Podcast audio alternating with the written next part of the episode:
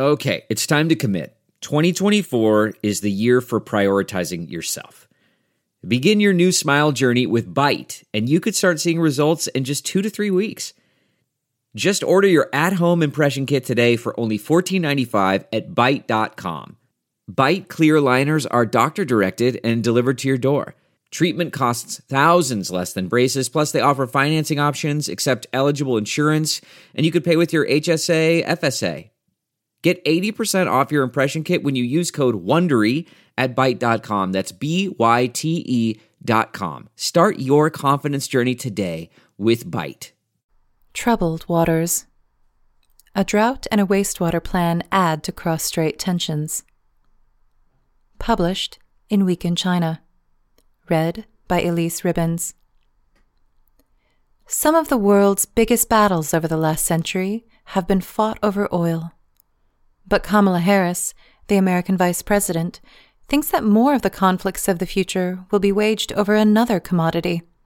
I would suggest to you, in a short matter of time, wars will be fought over water, she warned this month. The remark, coming as part of efforts to drum up support for Joe Biden's plan for a $111 billion investment in water infrastructure, didn't merit much of a mention in the American media. But the warning did lead to a wider discussion on Chinese social media at a time when water shortages across the Taiwan Strait are making headlines. Coincidentally, Taiwan's worst drought in decades has come at a time when Japan seems to have moved away from a long standing convention in its diplomatic policy towards the island, alarming the Chinese. And, complicating matters further, is a plan in Tokyo to dump more than a million tons of nuclear wastewater into the Pacific, which has done little to improve the mood in Beijing. How bad is Taiwan's drought? With a tropical climate in its south, the island of Taiwan gets annual rainfall about 2.6 times the global average. Monsoons and typhoons are common. Blame global warming, perhaps, but something unusual happened last year. The island's Weather Bureau issued just one tropical storm warning, and little rain has fallen since resulting in what local media is describing as the worst drought in 56 years. Many of Taiwan's reservoirs are drying up fast, with water levels dropping to less than 15% of capacity. Take Sun Moon Lake, one of the biggest sources of fresh water supply. Water levels at the tourist spot have plunged by 12 meters since last year to record lows, and locals have been flocking to the lake to gawp at the dramatic cracks in parts of the lake bed. As a result, water restrictions have been imposed across the island, with supply suspended two days a week in some districts, affecting about a million people. If the drought persists, Taiwan's freshwater resources may run out within two more months, United Daily News has cautioned. In a series of increasingly desperate measures, officials from the ruling Democratic Progressive Party, DPP, are trying new tactics to source new water supplies from cloud seeding to drilling emergency wells. The Agriculture Ministry even organized a three hour ceremony last month in which it begged for help from Mazu, a sea goddess. There are more than 500 temples dedicated to the same deity in Taiwan, and Terry Gou, the high profile founder of Foxconn, began his presidential bid at one of them in 2019, telling a crowd that the goddess had told him in a dream that he could help to keep the peace in the Taiwan Strait. Gou's failure to win high office was not shaken the public faith in Mazu, it seems. In fact, large numbers of senior politicians, including the island's leader Tsai Ing-wen, have paid their respects to Mazu and prayed for rain. One area less affected by the drought has been Jinmen, Taiwan's northernmost outlying islet and the closest point to mainland China. It reports some of the lowest levels of rainfall historically, but a pipeline was built in 2018 to transport potable water from Fujian province across the strait. Since December, Fujian has been pumping even more water to Jinmen, supplying nearly 70% of the county's resource. China's media has made much of the situation, suggesting that other parts of Taiwan should seek the same help from the Chinese mainland. But that hasn't been happening, the China Daily says, as Taiwan's DPP leadership won't ask for help because of political factors. Why is the drought so bad? Taiwan's opposition party, the KMT, is claiming that the drought is more than a natural disaster and has been made far worse by the DPP's incompetence in running Taiwan's economy. Assisted by the island's mountainous topography, reservoirs have been built as the main source of freshwater supply, but many of them have been suffering from silting up or leakage. The agricultural sector consumes around 70% of Taiwan's total water supply, much of it delivered through irrigation channels built during the Japanese colonial era between 1895 and 1945. This outdated infrastructure is being blamed for wastage of water. Only about a quarter of the flow reaches the fields, according to some estimates. Taiwan's United Daily News notes how specialists have been calling for heavy investment in the island's water infrastructure for some time. However, the government has not laid out long term plans to address the deficiencies. On the other side of the Taiwan Strait, newspapers have been giving the debate much more of a political dimension. A WeChat account, operated by the People's Daily, was a case in point in slamming Tsai Ing-wen for getting her priorities wrong. Her administration has been spending too much of its time plotting Taiwan's independence with the U.S., it admonished, with insufficient focus on the Taiwanese public's daily concerns. Water isn't the only underinvested utility, it added, with another prime example being the severe power outages in 2017 that saw nearly 7 million homes go without any electricity for long periods. Democracies often suffer from short term thinking from their politicians. People's Daily offered an explanation, adding that massive infrastructure plans risk running into stiff resistance from conflicting interest groups. Where else are there water shortages being felt? Semiconductor manufacturers are major consumers of both water and power, and the drought has forced Taiwan's chipmakers to make adjustments to their production schedules. Hsinchu City, home of the likes of TSMC and MediaTek, received just half the rain in 2020 that it did the year before, and the foundries have been trucking in water to keep production firing. Even so, complaints are growing from the farming sector that the government has prioritized giving the scarce water supply to the chipmakers. TSMC's Corporate Social Responsibility Report, published last June, outlined that it consumed 156,000 metric tons of water a day across the three industrial parks in which it operated in 2019, which is enough to fill more than 60 Olympic sized swimming pools. All of this is highlighting the tech world's over reliance on the island's chipmakers, and on TSMC in particular. Since the second half of last year, availability of semiconductor supplies has been strained by surging demand and disruption brought about by the COVID 19 pandemic. But if the drought goes on in Taiwan, the worst chip shortage in recent memory is set to worsen, the Wall Street Journal predicts. Another editorial in the China Daily tried to make more political capital out of the situation, skewering the DPP for bolstering the semiconductor sector at the expense of the agricultural areas. Why? To help out the United States, which is facing an acute shortage of semiconductors so as to leverage more support from it, the newspaper reckoned. Why else are tempers rising in the Taiwan Strait? There were hopes in some quarters that Joe Biden's new administration would walk back from the confrontational approach of his predecessor, Donald Trump, whose chief diplomat, Mike Pompeo, pushed the Taiwan Strait ever closer to conflict with a series of actions that enraged Beijing. Biden has reinforced Washington's commitment to the One China policy, a central tenet of Sino US foreign affairs since the 1970s, and one which Beijing views as inviolate, i.e., its stance that the renegade province is an indivisible part of China. However, his administration has followed a similar tack to Trump's team in much of its Taiwan policy, with more supportive noises for Taipei. The result? Military activities in the strait have picked up again with China sending warplanes into Taiwanese airspace with increasing frequency. Earlier this month, a recorded 25 aircraft crossed into Taiwan's air defense identification zone, bringing the total number of incursions to 239 this year as of April 15th, the Taipei Times notes. China and the U.S. have also deployed aircraft carrier strike groups to the East and South China Seas, a rare situation. The standoff has escalated to a point where, according to a photo said to be taken on April 4th, an American warship monitoring the Chinese aircraft carrier Liaoning came close enough for the sailors to get a look at one another. An unusual photo, released by the U.S. Department of Defense, shows the commander of the USS Mustin, a destroyer, watching on as the Liaoning sailed by. The captain, who has been joined by his deputy, has his feet up in a nonchalant pose.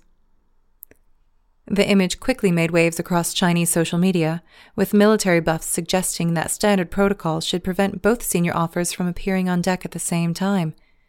From this, it was deduced that the photo had been published as a form of cognitive warfare, i.e., a mind game that conveys the message that the U.S. Navy doesn't regard its Chinese counterpart as a particularly terrifying opponent.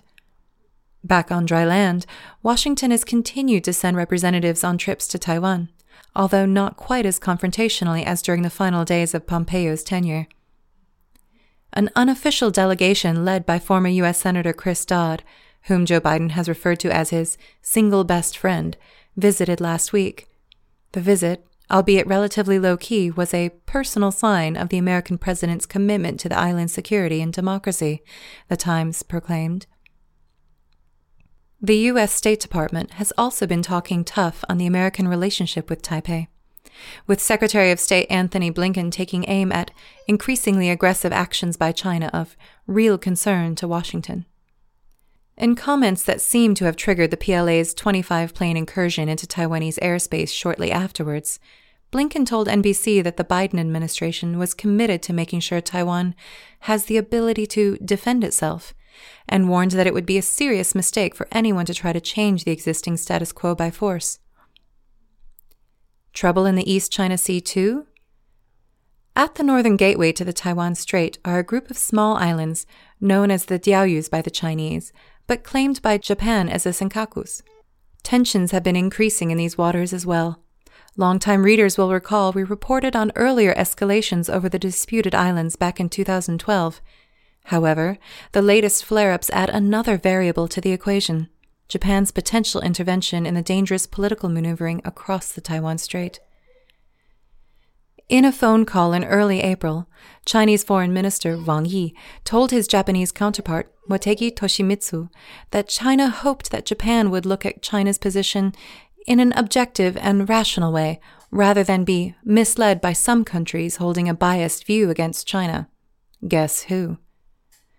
Beijing was making its stance clear ahead of Japanese Prime Minister Suga Yoshihide's visit to Washington last week, where it feared that the Biden administration would look for fa- where it feared that the Biden administration would look for ways to foster Japanese support against Chinese ambitions in the region.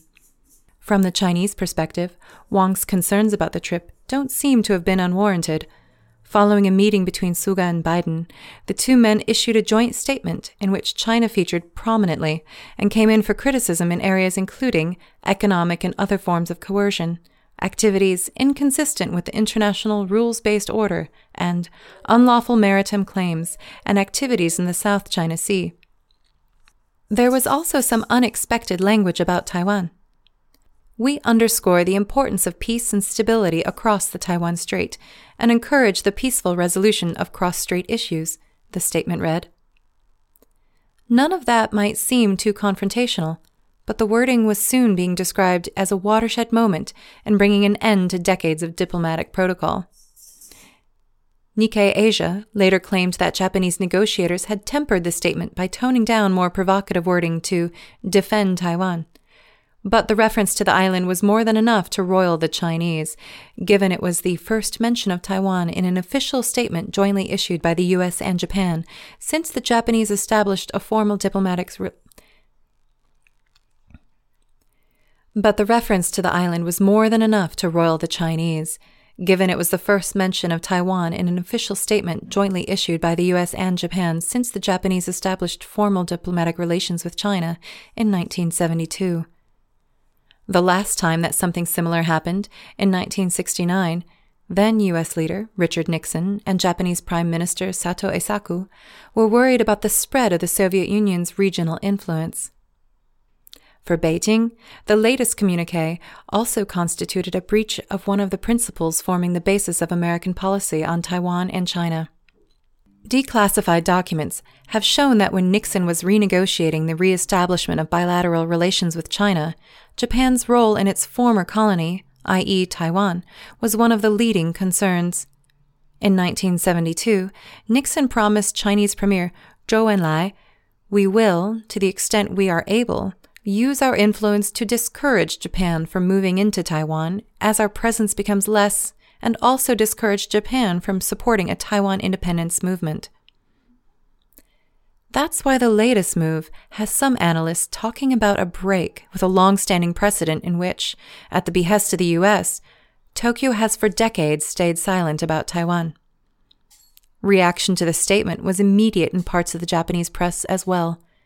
In an editorial, the Asahi Shimbun speculated that should a security emergency ever be triggered over the island, Japan now risked being pulled into the conflict, speculating that it might be asked to provide logistical support to American forces. The newspaper was distinctly uneasy about the recent turn of events, warning that Japan's own security interests should take precedence over simply serving as a part of Washington's strategy for responding to the challenges posed by China. Business leaders and political figures in Tokyo are also concerned at being enlisted in a public confrontation with China, the Wall Street Journal acknowledged. Yielding to the pressure, Suga then sought to reassure his domestic critics this week that the US Japan Joint Declaration doesn't presuppose military involvement at all. And don't forget Fukushima's wastewater plan. Is that another point of contention? News of a Japanese plan of discharging over a million tons of radioactive ra- News of a Japanese plan to discharge over a million tons of radioactive wastewater from the wrecked Fukushima nuclear plant into the sea has further alienated the Chinese. In part, that's because it provided further evidence of the warming Tokyo Washington alliance, with the U.S. government putting out a statement in support. Blinken even posted on Twitter praises of Japan's transparent efforts in disposing of the contaminated water. The Chinese have taken a different view, joining the South Koreans in protesting about the likely environmental damage. A foreign ministry spokesman made headlines by daring Japanese officials to drink the wastewater to prove it is safe, while Chinese newspapers have queued up to take potshots at Tokyo for failing to consult other countries in the region. More worrying is that Japan's violation of its international obligations has won the support of the US government, fumed Xinhua. Washington's decision to give the green light to such a reckless move based on perceived safety is ludicrous. It's a classic textbook play of foregoing principles and adopting double standards. China's government maintained its furious opposition this week, demanding that the United Nations and other international bodies should debate the wastewater dump and describing the current plan as illegal, irresponsible, and amoral. Senior figures from each government will meet online at the climate summit this week, where the Fukushima wastewater issue could be a topic for sideline debate. If Biden does have private talks with Xi, the Chinese president might well ask whether Washington would endorse the plan if the radioactive water was being released near Hawaii. The China Daily reinforced this point, highlighting how countries geographically closer to Japan will bear the brunt of the contamination risk. But by its calculation, the remnants of the wastewater are likely to wash up on American shores too, albeit after a delay of about three years.